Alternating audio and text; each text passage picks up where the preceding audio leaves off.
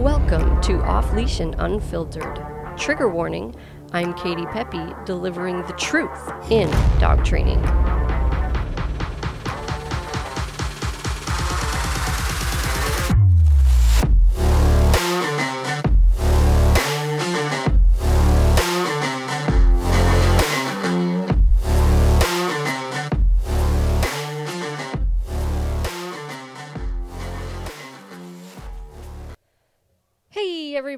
Katie Peppy of Diamond K9 Dog Training here, and welcome to another episode of Off Leash and Unfiltered.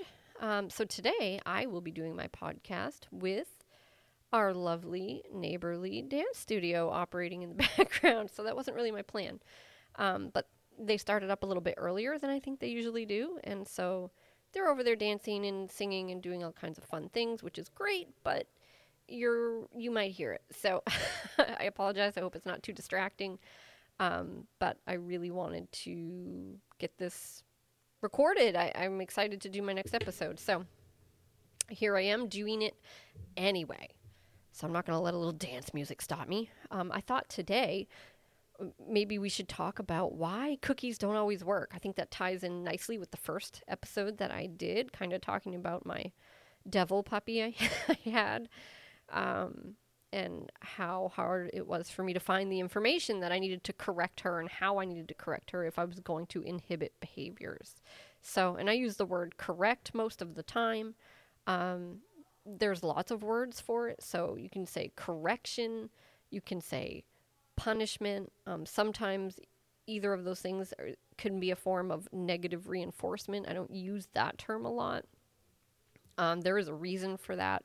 Number one, it's super sciency, which is fine. I love science. Um, however, those terms that they created don't really have a clear definition. I mean, they do and they don't. If you ask somebody, they can give you a clear definition. I can give you a clear definition, but the truth is that all the definitions actually kind of overlap.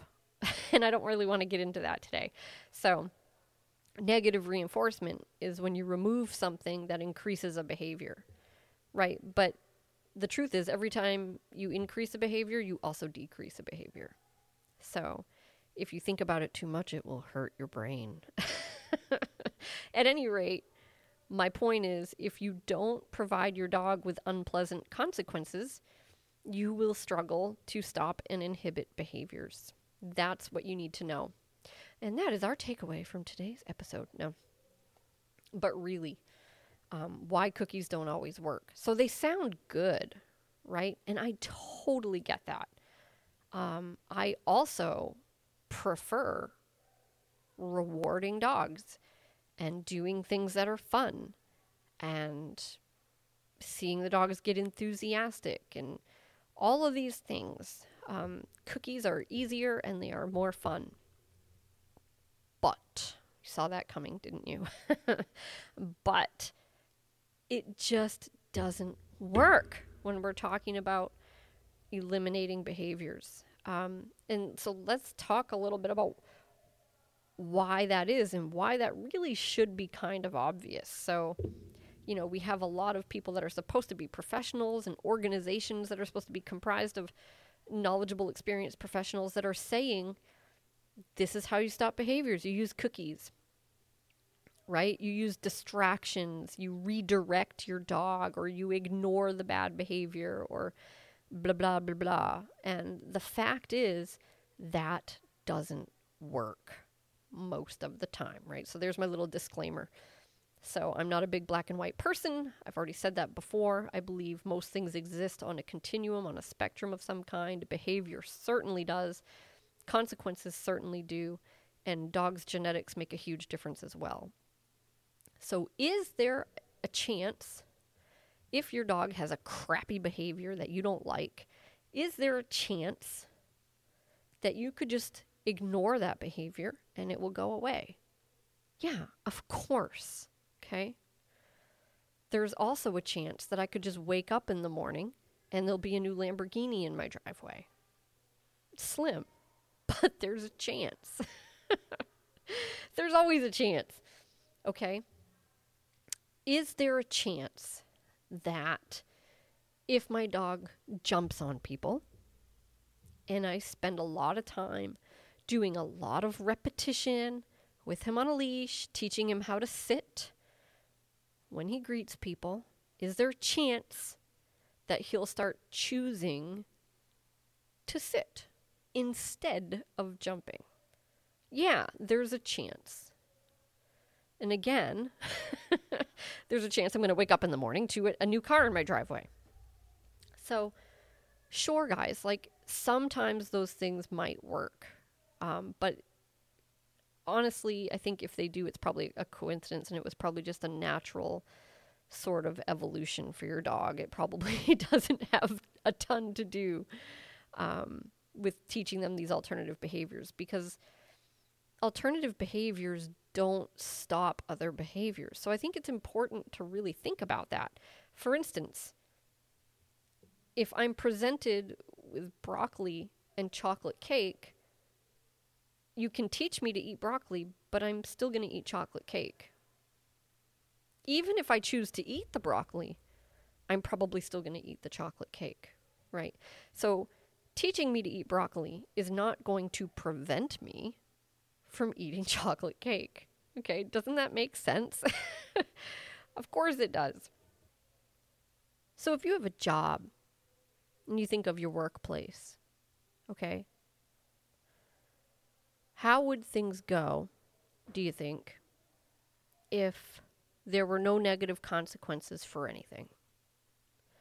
Right? Maybe maybe the only negative consequence was just that they removed incentives, right? They they removed some incentive for like good attendance or you know, you name it.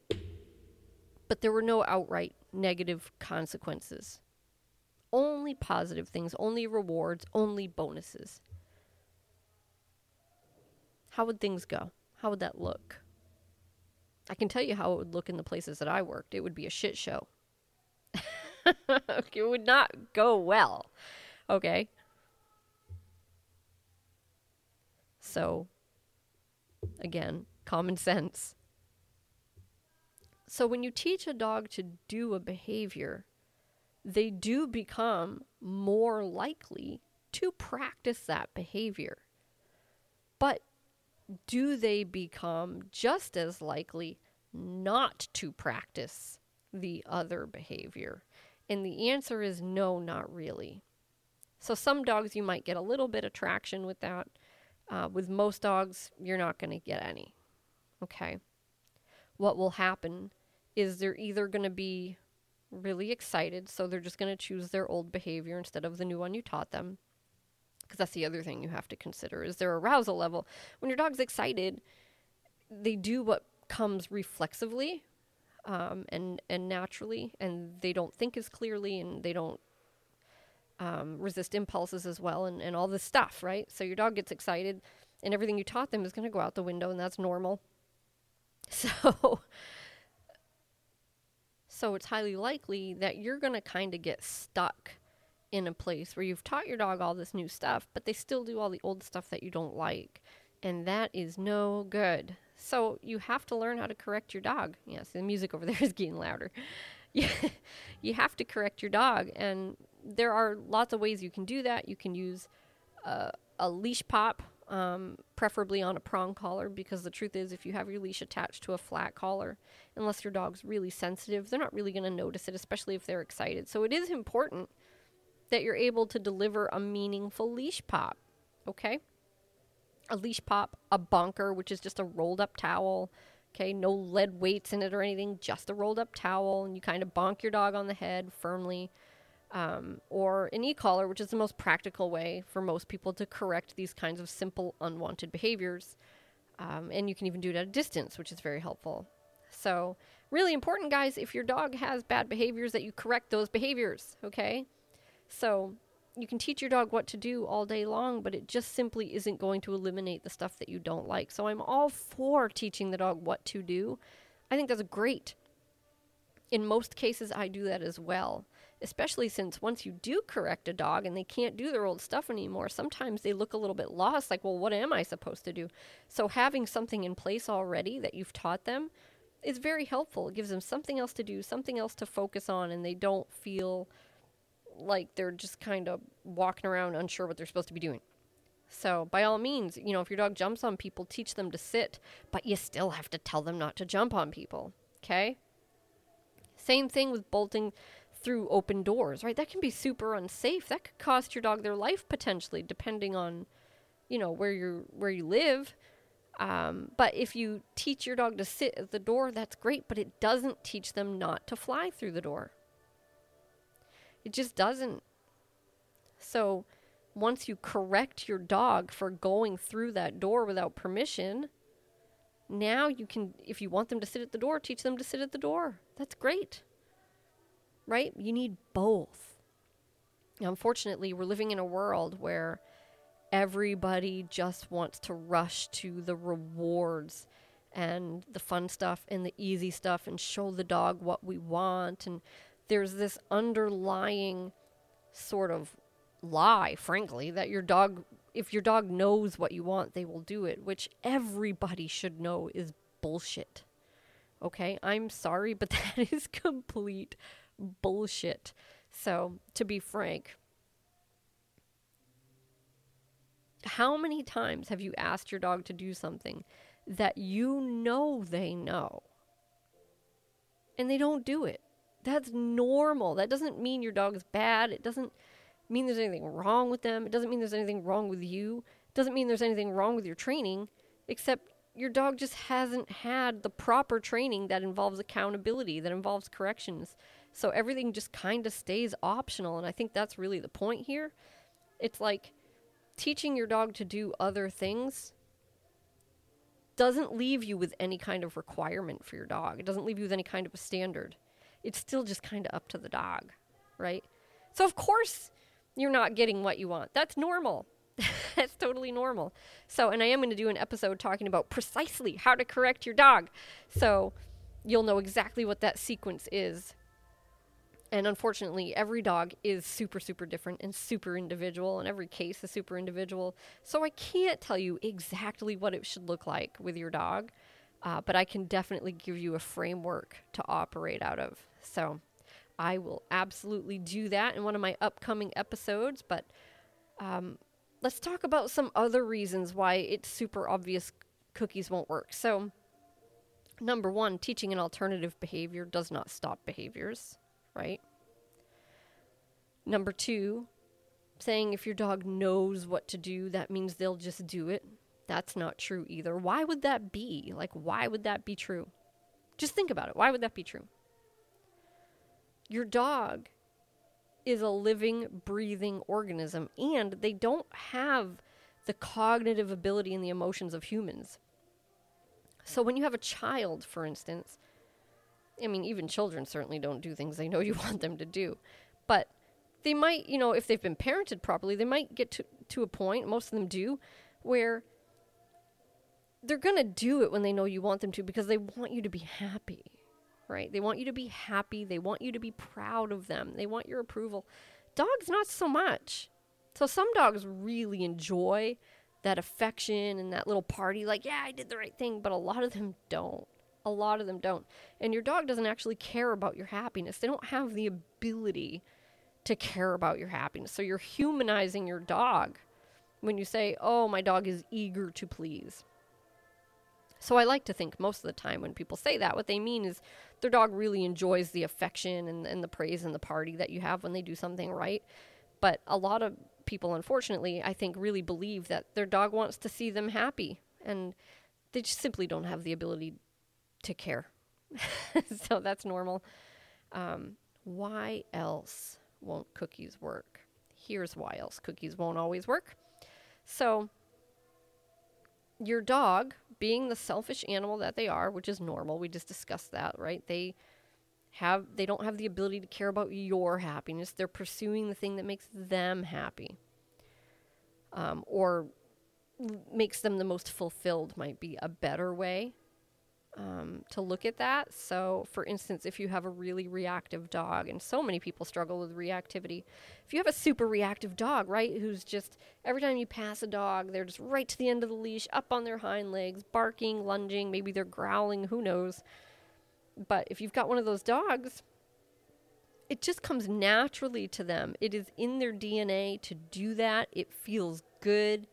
Those pathways in the brain are just wired to kick into gear and make those connections and do that behavior when they see a dog. And so you pull out your cookie and let me I mean most dogs are like just middle finger all they don't care. They've hung up the phone, man. They've hung up the phone. They're not listening. They're not looking. They don't even hear you. They don't even know you're there. And, you know, you're over there waving cookies and biscuits, right? People have chicken legs. I heard someone say, "Oh, you bring a bring a rabbit." like what? I, you know, you'd think that was a joke, but I actually don't think it was. So this is where people end up going when they refuse to provide their dog with any kind of uncomfortable consequence for their behavior. So now you're on the side of the road with Cujo at the end of their leash, which is dangerous, I might add. Okay, and you're digging through your purse for chicken legs. And the dog still doesn't care. Most of them still aren't going to care, right?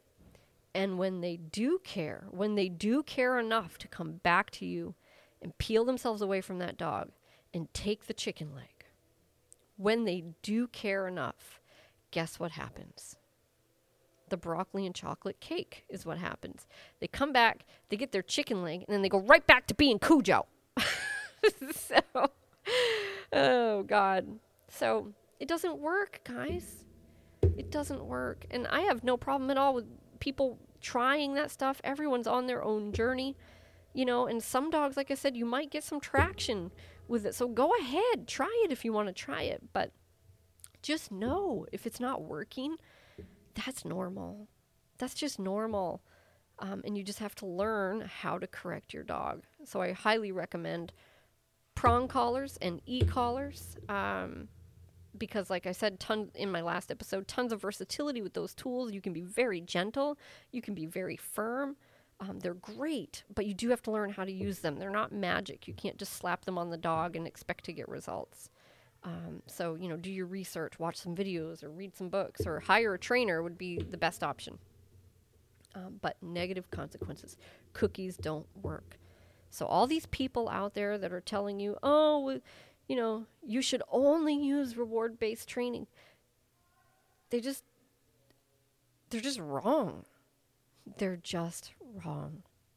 And I feel very comfortable saying that because I've been doing this long enough and I have enough experience to know that what I do works. It works. I always get traction, right? I'm not saying every dog I've ever worked with is completely cured, but most of them are. most of them are. And the ones that aren't are still in a much better place than they were. Okay? I know that firsthand. So if you ask any of these people that are shaming you for correcting your dog or considering correcting your dog or using tools that they don't like, those people, most of the time, if you ask them with, about their experience using or doing any of that stuff, they don't have any. They don't have any. Which I get, right? Because they think these things are bad, and so they haven't done them. But it's like if you haven't done it, how can you speak about it? All all you can do is repeat what you've been told. That's it. That's all you can do. You are limited to that. You have to at least admit that. You can only repeat what you've been told until you've done it. Or you've been present to watch. Watch what happens in real time. See what happens in the moment. See what happens later. How do things evolve? If you haven't taken the time to do that, then I'm sorry, but I fail to believe that you actually care about anybody besides yourself. I don't think you care about the dogs. I don't think you care about other people. I think it's mostly about you trying to look virtuous. right? So, those people that are shaming you, it's not about you. It's not about your dog. They don't care about your dog. They're just trying to be morally superior.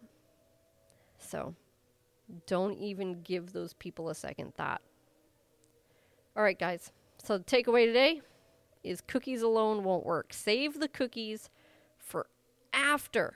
When we're talking about bad behaviors, anyway, save the cookies for after. Okay, once your dog is doing better. Even then, you got to be careful, but we're not going to get into depth with that, right? Save the cookies for when your dog is making better decisions, preferably for when you can tell that it's easy for them to make better decisions. Then reward the better behavior. Okay? So, too many people are putting the cart before the horse and they're trying to reward their dog before they've knocked out the bad stuff. All right, guys, that's it for today's episode of Off Leash and Unfiltered. Until next time, happy practicing, and I look forward to seeing you all again here real soon.